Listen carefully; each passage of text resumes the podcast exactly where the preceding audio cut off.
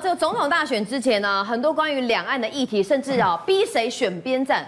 非常敏感，因为几年前就有一次大选呐、啊，这个周子瑜 MV 啊挥了一下中华民国的国旗，就被逼迫那个憔悴，甚至呢有点半呃眼眶含着泪的道歉。那这件事情呢也影响了选情最后的结果。对，这次是不是又有同样的事件发生？主角是变成五月天？对，没错。实际上台湾明年的选举当然非常重要，所以当包括说中国借选，那我们不要说美国没有借选，事实上中美或者全世界很多国家都企图要影响台湾这一场总统大选的这个。结果好，那于是呢，CNN 跟路透社呢引述台湾的官员的报道，也就是说什么呢？他说中国要求五月天在二零二四年一月十三号总统大选前呢发表所谓的亲中的言论。那我们知道，其实其实呢，为什么会有这件事？因为前一阵子不是五月天被人家点名说，哎，他们是假唱，嗯，那甚至还有这个他们他们的部落客啦，说是他们的这个微博大 V 还这么说，哎，你这里面来说我们抓了几条歌，然后几条歌还对这个音档，就是说你们有假唱的这个状况，然后又说了中，因为中国目前在。调查之中，后续可能会有罚款，甚至要付出惨痛的代价。那就有人是说了，他可能中国疑似用这个点去跟五月天说，你要在这个十三号总统大选之前，你要表态。那当然了，这是路透社跟 CNN 的报道。那当然，第一个时间里面来说的话，这个中国方面他当然也非常紧张啊，因为你如果这个报道的话，他等于是他们会担心说，几年前的周子瑜事件会不会重演啊？对，因为台湾的歌迷或民众绝对会不开心。对，会不会让他们不想要当选的人反而当选，对不对？反而有这种反向效果，所以这个国台办也很罕见的，没多久都出来出来。报道这件事，他说呢，路透社的报道是彻头彻尾的假消息。所谓大陆有关部门向五月天乐团施压，这个完全是子虚乌有。你看，中国也是很快就出来灭火，所以你可见这这个的确是非常敏感的议题。为什么？因为事实上我们知道五月天有非常庞大的这个歌迷，哎，他可能会牵动到整个总统大选的最后结果也说不定。那当然要想起来是，哎，这个二零一五年当时是二零一六年当时的那个周子瑜嘛，那么之。二零一五年的周子瑜不是在这个在这个节目上面拿了这个国旗嘛，表示说来自台湾啊，我觉得这也很正常。就没想到呢，后来被黄安举报嘛，就黄安举报说他是台独分子嘛。那台独分子的时候，后来中国网友不是大举出征吗？那我们知道，其实 Twice 当时也是面临到一个这个他们要往中国发展的这个状况。那你看逼的，你看周子瑜，你看出来跟大家对不起道歉。那反而是因为这样子的，导致了二零一五年呢，可能就出现了让中国不想看到的结果，蔡英文总统当选了。那是不是他们就很怕说，哎？今天会不会又同样一件事再重演？选前前几天呢，对，也是一样。对，那会不会再重演？所以中中国马上就很快出来做个灭火。好，那为什么这样说呢？实际上，全世界真的大家都在关注。我们讲这是巴龙周刊，巴龙周刊的报道是什么？他说一月十三号登场的总统大选，不仅将形塑两岸关系，也可能会牵动中美之间的地缘政治。你看，我们用英文来说。Taiwan's election is a must watch for investors，就是说台湾的这个一定要一定要看，所以你知道投资人都要看台湾所以你知道他是非常重视这件事情。好，那我们就讲，它里面有讲到几个点，他当然有分析了一下，他就说呢，第一个就是在野的这个候选人胜选的话，当然有两个嘛，一个就是这个侯友谊，他说侯友谊主，因为他主张这个和谈的这个侯友谊呢，如果假设胜选的话，北京可以把它视为是正面的发展，那可能减轻对台湾的这个施压，那中概股可能会。为之一振，哎，所以这是巴龙周刊的说法。中概。另外一个就是说，这个柯文哲的时候，他们说，哎，因为他的反映呢，这个北冰北京比较捉摸不定。那因为呢，柯文哲对两岸的立场向来较为谨慎。哎，这个这个他其实谨慎是说比较好听的，说实在是我们搞不清楚他的状况是什么。对。好，那这是在野党。好，那这民进党胜选来说的话，就是说主张这个民进党的反应的这个民进党的这个候选人，如果是胜选的话，中国可能会拉高冲突，然后压缩民进党在经济、外交还有军事方面的会施展空间，然后借此下马威，就有点像是什么？裴洛西访问台湾那一套，他不是有军演吗？对，然后甚至有可能的话，就在周边。射飞弹啊，甚至来给你绕军舰来给你绕一绕啦，对不对？然后可能就是会让整个两岸关系会稍微紧张一点。好，那这是民进党胜选的这个可能性。好，那当然了，还有什么？他说最让人担心的这个状况就是说，可能呢这个意外的擦枪走火，然后演变成所谓最最糟糕会不会有开海开火的可能性？嗯，然后这个资呃金融市场的反应会剧烈，然后超过北京制裁的影响。我觉得。这个部分来说啊，会不会有战争？我认为可能性比较低了。不过这巴龙周安反正他是把所有的结局都说的非常清楚的状况，情境也对，就发生军事冲突嘛。好，那我们就讲，事实上。到底台湾有没有准备好呢？除了我们这个选举来的过程里面按照 schedule 在走的话，其实我们国防部已经下令了，明年的一月十二号下午，就是选举前一天，一直到十四号的这个早上八点，就是选举完的早隔一天早上，国军要全面提升叫重点戒备，然后三十九个小时要用什么外防突袭，哎，看可能解放军有什么蠢动，然后内防突变，然后各部队不能进行所谓的机这个所谓卸弹的这个运送啊，然后还有这个战斗部门移防这个就都不能够动，然后确保。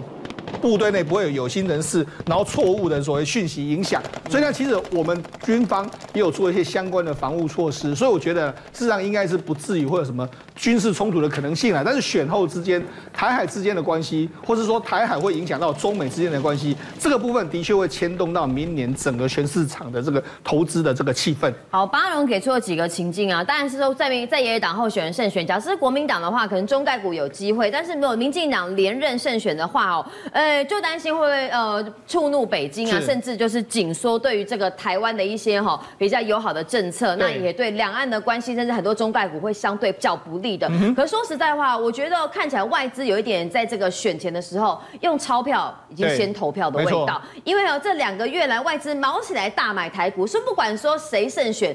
因为基本面在前面，半导体是台湾的护国神山。我有半导体的话，台湾股市还是依然有投资。对，没错。实际上今天的收盘只差这个一万八，只有七十点左右这个状况，嗯、所以看起来万八是近在咫尺。但是因为接下来要选举，要选举的时候，哎，台湾的投资人都非常谨慎。但是我们来看历史的这个统计数字，这从一九九六年，然后两千年的历次总统大选，然后我们抓出来前九十、前三十天、前七天、后七天、后三十天这样一个报，这个投资报酬率。好，当然了，我们现在已经进入到选举前的嘛，所以我们看选举前七天、后七天的这个状况，你可以看到，其实大部分，如果我们以大概的这个状况来说的话，选举前后来说，我必须结做的结论是，大部分是涨。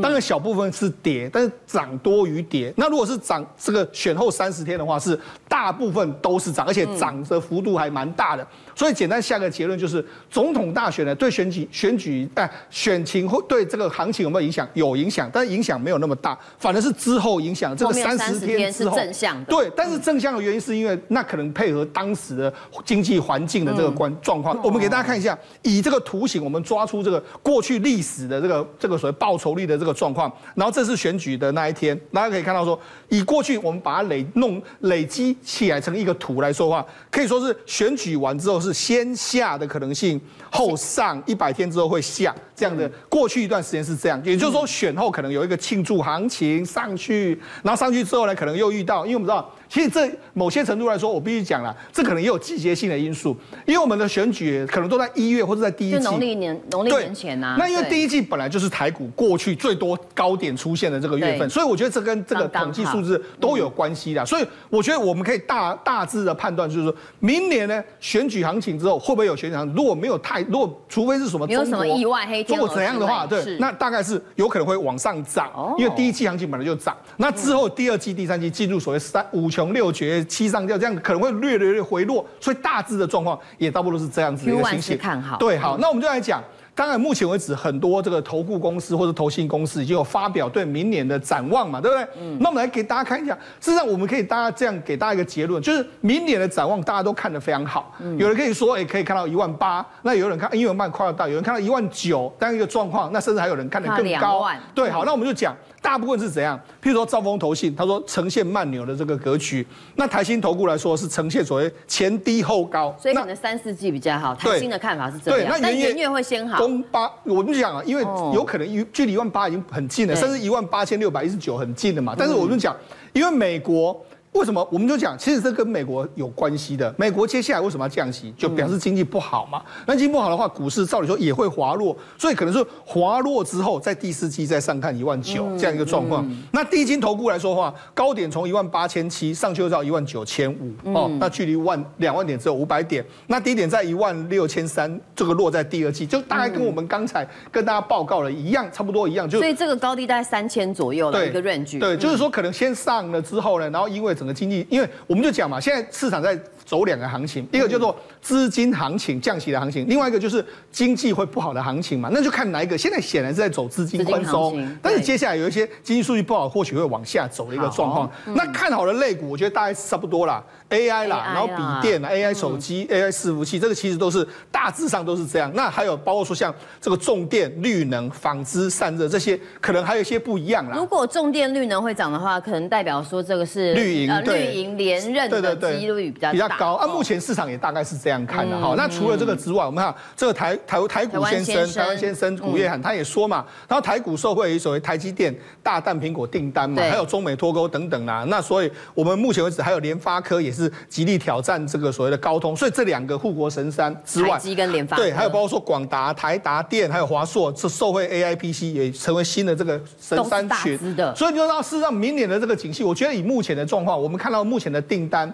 AI 伺服器、AI 手机、AI PC，这是最好的。那因为他们占台股的权重非常大。那因为 AI 台积电也可以受惠，还有我们庞大的，包括说像封装测试、族群一大堆。所以我觉得明年的股市的确是不看淡，只是说大家留意，就是可能在选后冲上去之后呢，或许你可能可以先离开一段时间，因为接下来的第二季可能还是会遇到整个景气的淡季。那从目前为止，大部分的投资专家都告诉我们，可能是这样的走势。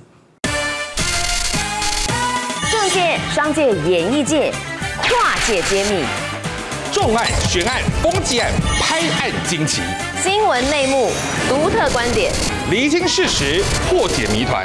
我是陈明君，我是李佳明，敬请锁定《五七新闻网》，真相不漏网。